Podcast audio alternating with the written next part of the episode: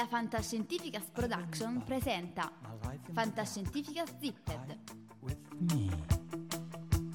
Do you smile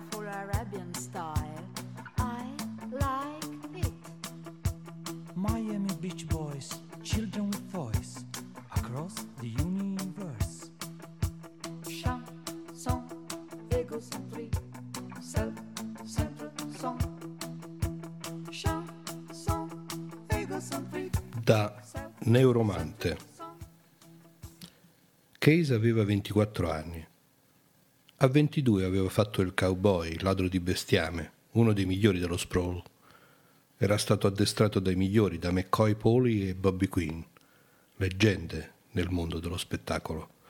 Aveva lavorato in uno stato quasi permanente di esaltazione da adrenalina, un sottoprodotto della giovinezza e dell'efficienza collegato a un deck cyberspazio fatto su misura, che proiettava la sua coscienza disincarnata nell'allucinazione consensuale che era la matrice.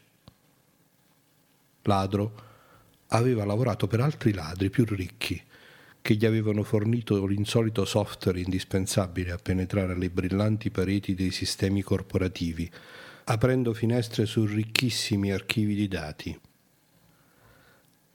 Aveva commesso l'errore classico, quello che aveva giurato di non commettere mai. Aveva rubato ai suoi principali. Aveva tenuto qualcosa per sé e tentato di piazzarlo attraverso un ricettatore ad Amsterdam. Non sapeva ancora bene come l'avessero scoperto, non che adesso avesse importanza. Si era aspettato di morire allora, ma loro si erano limitati a sorridere. Naturalmente gli avevano detto che era il benvenuto, benvenuto a farsi i soldi e ne avrebbe avuto bisogno, perché, sempre sorridendo, si sarebbero assicurati che non fosse più stato in grado di lavorare. Gli avevano danneggiato il sistema nervoso con una micotossina russa risalente ai tempi della guerra. Legato a un letto in un albergo di Memphis, con il suo talento che veniva bruciato micron dopo micron, era rimasto in preda alle allucinazioni per 30 ore. Il danno era microscopico, sottile e completamente efficace. Per Case, che era vissuto per l'esultanza incorporea del cyberspazio, fu la caduta. Nei bar che aveva frequentato come cowboy pezzo caldo, l'atteggiamento dell'elite comportava un certo rilassato disprezzo per la carne. Il corpo era carne e Case era caduto nella prigione della propria carne.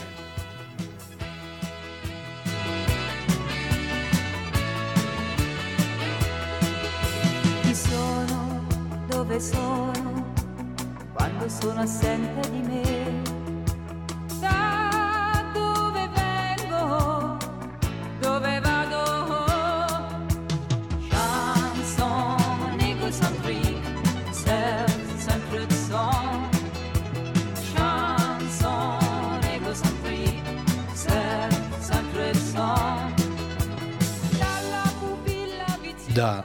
Snow Crash.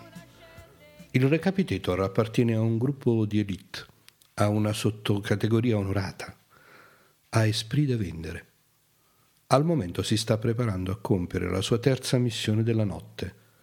L'uniforme è nera come carbone attivo e assorbe perfino la luce dell'aria. Una pallottola rimbalzerebbe sulla sua corazza di arachnofibra come uno scricciolo contro il portone di un patio ma le zaffate di sudore la trapassano come brezza in una foresta appena napalmizzata. In corrispondenza delle estremità ossute del corpo, la sua tuta è munita di rinfor gel sintetizzato. Addosso fa l'effetto di una gelatina granulosa, ma protegge come una pila di guide del telefono. Nell'affidargli il lavoro gli hanno dato una pistola.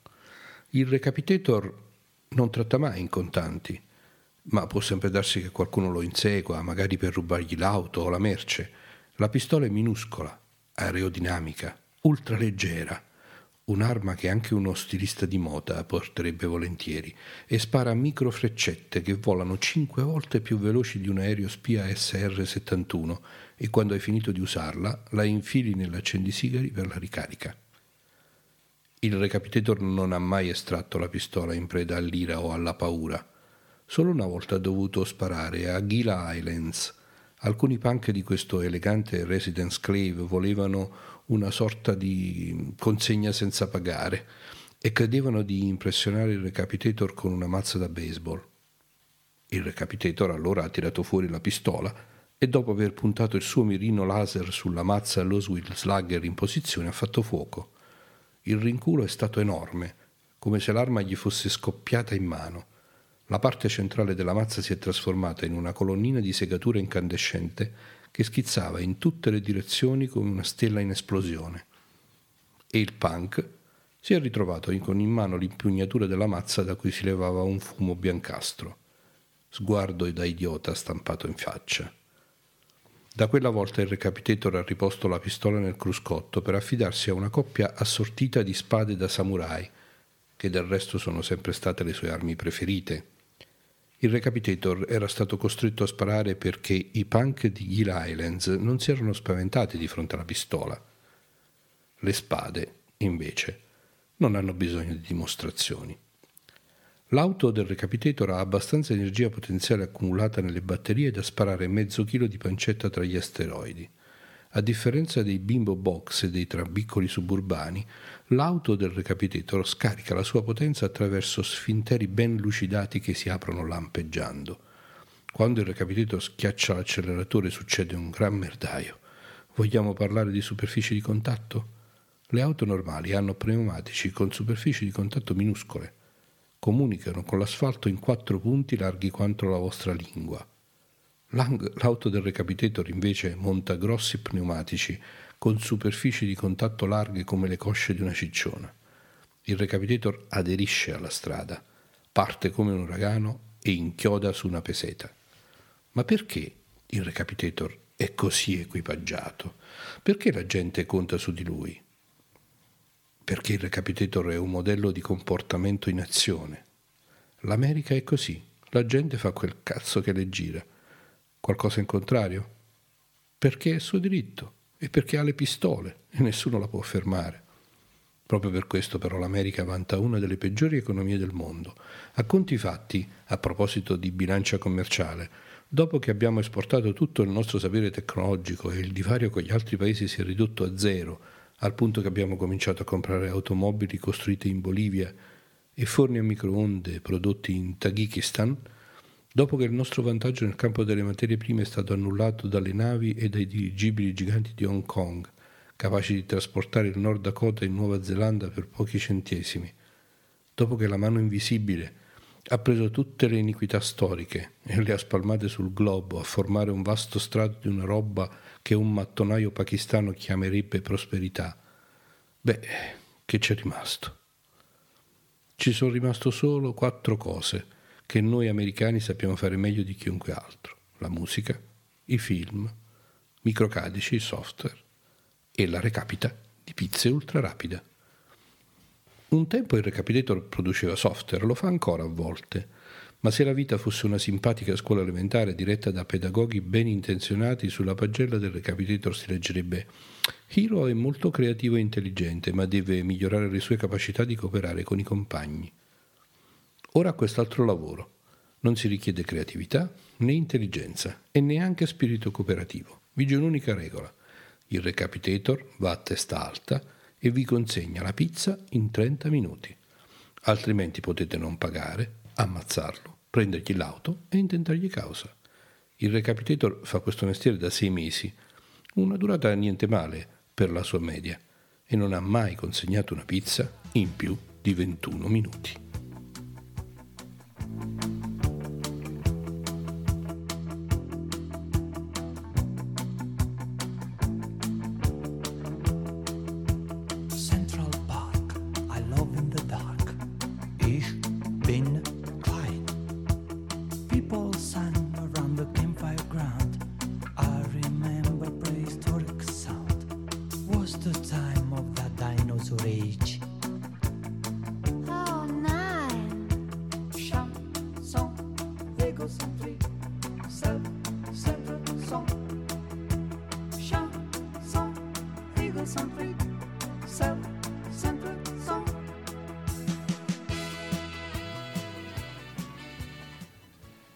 Da profondo blu, lentamente, lentamente, non rovinarle, non romperle.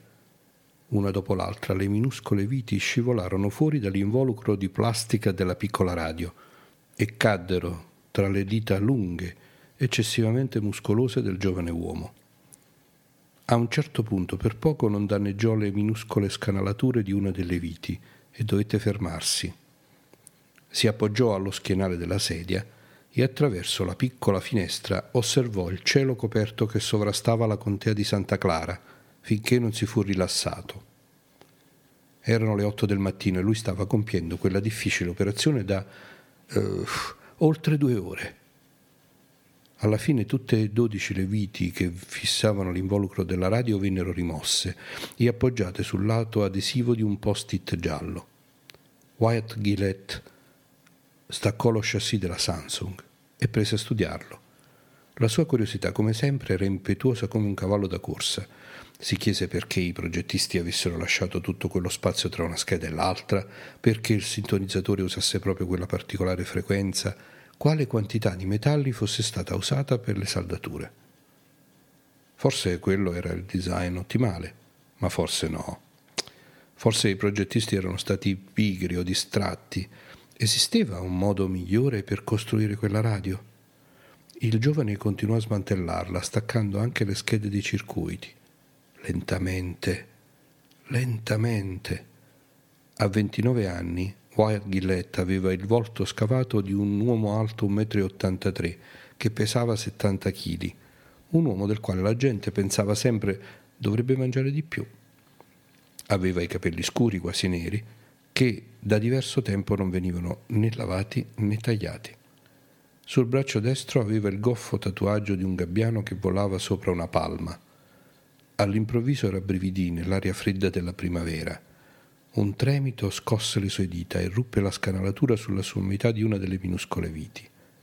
Sospirò, rabbioso. Benché Gillette fosse molto dotato dal punto di vista meccanico, senza l'equipaggiamento adeguato poteva arrivare solo fino a un certo punto e ora stava usando un cacciavite che aveva ricavato da un fermaglio. Non aveva strumenti se non quel minuscolo pezzo di metallo e le sue unghie. Persino la lama di un rasoio sarebbe stata più utile per rimuovere le viti, ma non c'era modo di trovarne una lì, nella sua abitazione provvisoria, il Centro Correzionale Federale di Media Sicurezza di San José, California. Lentamente, lentamente. Una volta smontata la scheda del circuito, Gillette individuò il santo Graal che stava cercando, un piccolo transistor grigio, del quale piegò i fili sottili fino a farli cedere. A quel punto montò il transistor su un'altra piccola scheda, unendo i fili con cautela per creare dei contatti avrebbe dato qualsiasi cosa per un saldatore, ma anche quell'articolo, naturalmente, non era disponibile per i carcerati. Aveva appena finito quando una porta poco lontano sbatté e nel corridoio riecheggiò un rumore di passi. Gillette sollevò lo sguardo allarmato. Qualcuno si stava avvicinando alla sua cella. Oh Cristo, no, pensò. I passi erano a meno di una decina di metri di distanza. Il giovane fece scivolare il circuito su cui stava lavorando dentro una copia di Wired e rimise frettolosamente i componenti nell'involucro della radio che infine appoggiò contro il muro.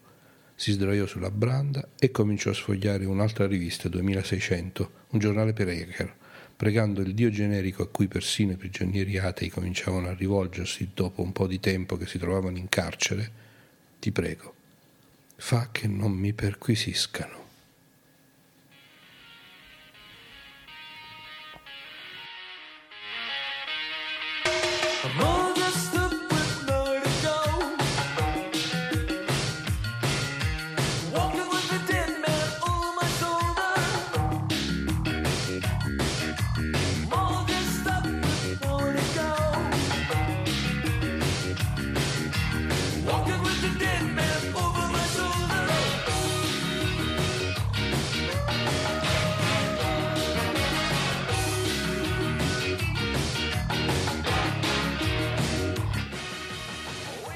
Da Player One. Chiunque abbia la mia età ricorda bene dove si trovava e cosa stava facendo nel preciso momento in cui per la prima volta sentì parlare della gara. Io ero seduto nel mio nascondiglio e guardavo i cartoni animati quando il notiziario fece irruzione sullo schermo annunciando che James Halliday era morto nel corso della notte. Naturalmente avevo già sentito parlare di Halliday, come chiunque del resto. Era l'ideatore di videogiochi che aveva creato Oasis, il gioco multiplayer online con milioni di utenti, che si era gradualmente evoluto fino a diventare la realtà virtuale connessa su scala globale che la maggior parte dell'umanità usava ormai quotidianamente. Il successo senza precedenti di Oasis aveva reso Halliday uno degli uomini più ricchi del mondo. Oh, sulle prime non riuscivo a capire perché i media avessero tanto a cuore la morte del miliardario. In fondo gli abitanti del pianeta Terra avevano ben altro a cui pensare. L'inarrestabile crisi energetica, i catastrofici mutamenti climatici, le carestie, la fame, la povertà, le malattie, una mezza dozzina di guerre, la solita storia. Cani e gatti che vivono insieme, isteria di massa.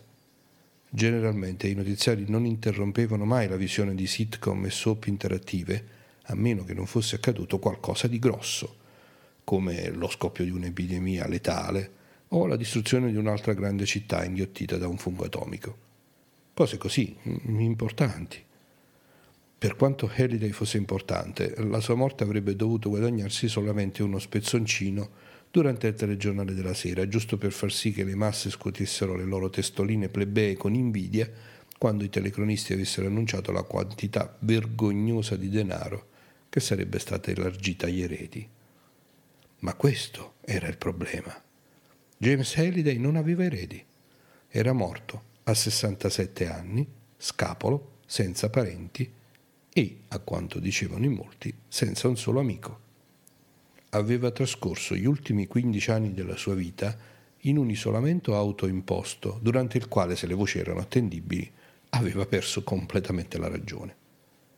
Perciò la notizia che quella mattina di gennaio lasciò tutti a bocca aperta, la notizia che lasciò da Toronto a Tokyo tutti di stucco davanti alla ciotola di cereali, riguardava il contenuto delle ultime volontà e del testamento di Halliday, il destino delle sue vaste fortune l'idei aveva preparato un breve videomessaggio corredato dalla raccomandazione che fosse distribuito ai media di tutto il mondo al momento della sua morte. Aveva anche fatto in modo che una copia del video fosse inviata per email ad ogni singolo utente Oasis quella mattina stessa.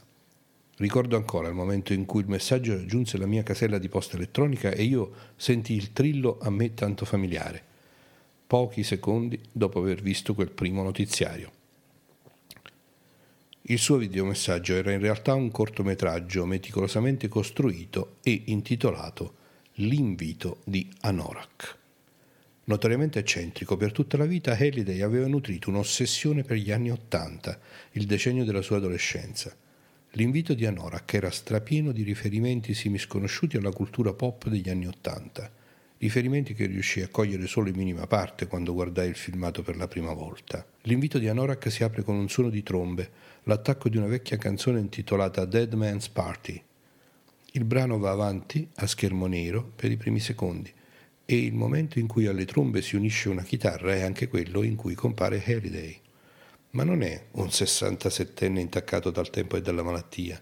Il suo aspetto è uguale a quello che aveva sulla copertina del Times nel 2014.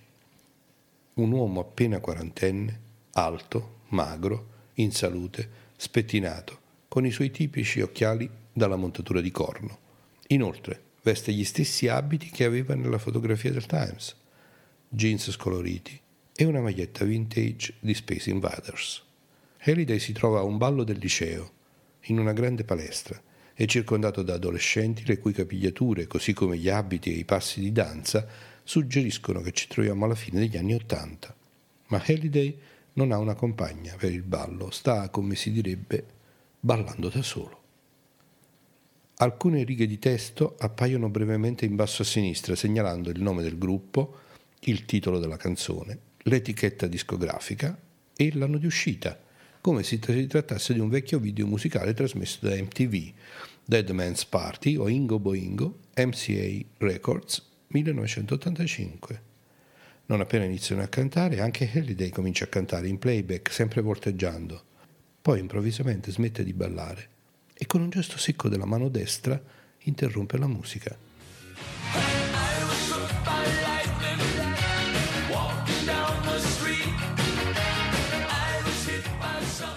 In quello stesso momento i ragazzi che ballano sullo sfondo spariscono, così come la palestra e la scena cambia all'improvviso. Ora Halliday si trova davanti a una camera mortuaria, accanto a una bara aperta. Un altro Halliday, molto più vecchio, giace all'interno della bara con il corpo emaciato e devastato dal cancro. Due quarti di dollaro scintillano sulle sue palpebre. Halliday, giovane, osserva dall'alto il suo cadavere invecchiato simulando tristezza poi si rivolge ai partecipanti in lutto. Halliday schiocca le dita e nella sua mano destra appare una pergamena. L'apre con ostentazione e quella si srotola al suolo lungo il corridoio davanti a lui. Quindi Halliday rompe la quarta parete, si rivolge agli spettatori e comincia a leggere. Io, James Donovan Halliday, nel pieno possesso delle mie facoltà di intendere e di volere, con il presente messaggio stabilisco pubblico e dichiaro che questo documento costituirà le mie ultime volontà e il mio testamento e revoco ogni testamento di qualsivoglia natura redatto da me in precedenza. Poi continua a leggerlo, sempre più velocemente, sciorinando molti altri paragrafi in fitto gergo giuridico, finché non arriva a parlare tanto in fretta che le sue parole diventano incomprensibili. Quindi si ferma bruscamente. Lasciamo stare, dice. Anche a questa velocità ci impiegherei un mese a leggere tutta questa roba. Mi spiace dirlo, ma non ho tanto tempo. Lascia cadere la pergamena che scompare in una pioggia di polvere d'oro. Facciamo che vi illustro i punti chiave. La camera mortuaria scompare e la scena cambia di nuovo. Halliday ora si trova di fronte all'immensa porta del cavò di una banca. Tutti i miei beni, compresa la maggioranza delle azioni della mia compagnia, la Gregarious Simulation Systems, verranno congelati finché non verrà soddisfatta l'unica condizione che ho imposto nel mio testamento. Il primo individuo che soddisferà tale condizione erediterà tutte le mie fortune, al momento valutate per eccesso in 240 miliardi di dollari. La porta si spalanca e Halliday entra nel cavò. L'interno è enorme e contiene una smisurata quantità di lingotti d'oro la cui mole arriva pressappoco a eguagliare quella di una casa piuttosto grossa. Ecco la grana che vi metto a disposizione, dice Halliday con un largo sorriso. Che cavolo, eh, non è facile da trasportare, dico bene? Halliday si appoggia al cumulo di lingotti e l'inquadratura stringe sul suo volto. Ora, sono sicuro che vi starete già domandando cosa dovete fare per mettere le mani su tutto il gruzzolo. Eh, beh, cari miei, una cosa alla volta ci sto arrivando. Fa una pausa teatrale, la sua espressione cambia e diventa quella di un ragazzino che sta per rivelare un gran segreto. Halliday schiocca di nuovo le dita e il cavù scompare. In quello stesso istante Halliday diventa più piccolo e si trasforma in un bambino, con pantaloni in velluto marrone e una maglietta sbiandita del Muppet Show. Il piccolo Halliday si trova in un salotto disordinato, con una mochetta arancione scuro, le pareti ricoperte da pannelli di legno e un arredamento kitsch, fine anni 70. Poco distante un televisore Zenith a 21 pollici a cui è attaccato un Atari 2006. Questa è la prima console per videogiochi che abbia mai avuto, dice Halliday con la voce di un bambino. È un Atari 2600, me l'hanno regalato per Natale nel 1979 si lascia cadere di fronte all'Atari, raccoglie un joystick e comincia a giocare. Questo era il mio gioco preferito, dice, indicando lo schermo del televisore, sul quale un quadratino sta attraversando una serie di labirinti piuttosto semplici. Si chiamava Adventure. Come molti altri videogiochi, Adventure era stato progettato e programmato da una sola persona, ma al tempo la Atari si rifiutava di riconoscere i meriti ai propri programmatori. Perciò il nome di chi aveva creato un videogioco non compariva da nessuna parte sulla confezione. Sullo schermo vediamo che Halliday sta usando una spada per uccidere un drago rosso, anche se a causa della rudimentale grafica a bassa risoluzione si ha più l'impressione che un quadrato stia usando una freccia per pugnalare un'anatra deforme. E così il creatore di Adventure, un tale di nome Warren Rubinet, decise di celare il suo nome direttamente nel gioco. Nascose una chiave all'interno di uno dei labirinti. Una volta trovata questa chiave, un puntino grigio grande quanto un pixel, potevi usarla per accedere a una stanza segreta dove Robinet aveva nascosto il proprio nome. Halliday conduce il suo protagonista, il quadrato, all'interno della stanza, finché al centro dello schermo non compaiono le parole creato da Warren Robinet. Questo, dice Halliday, indicando lo schermo con sincera venerazione, è stato il primo easter egg del mondo dei videogiochi.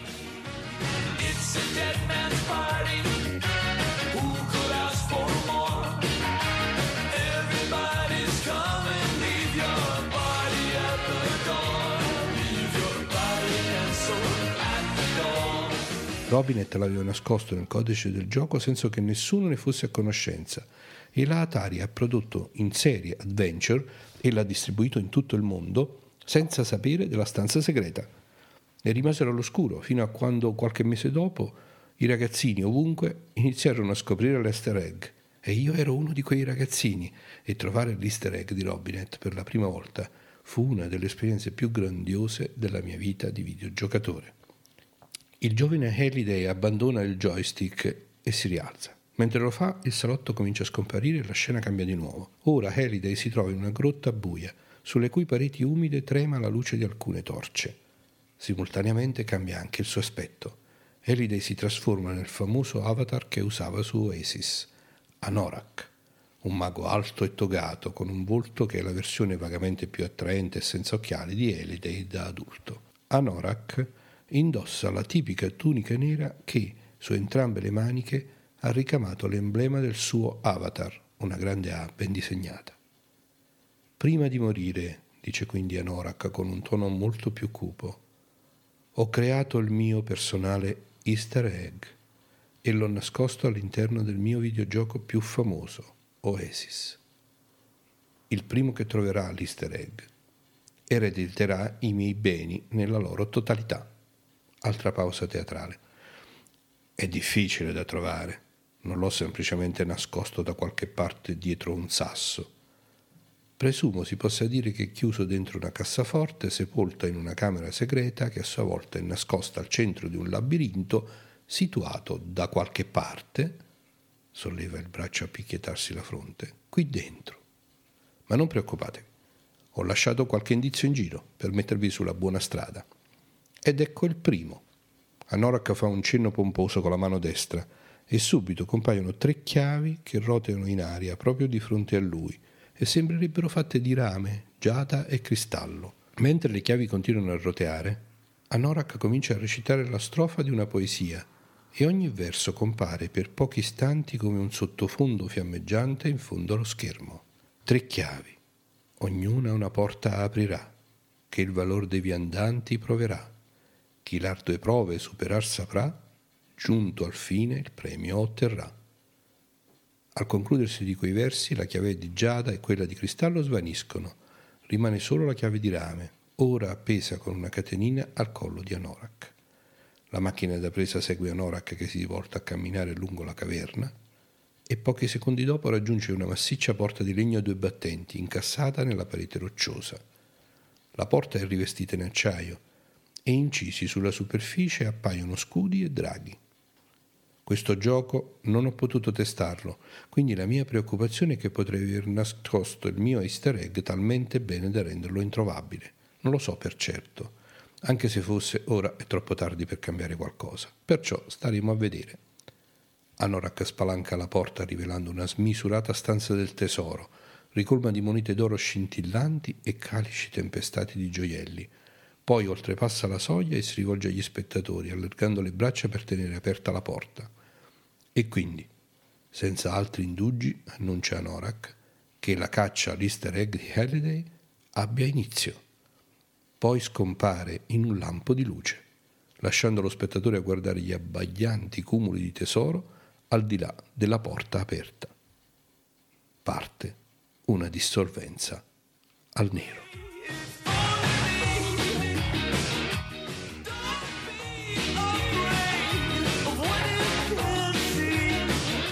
Avete ascoltato Fantascientifica Sister Egg 2014. Un caro augurio di una buona Pasqua dal vostro Cylon Prof. Alla prossima!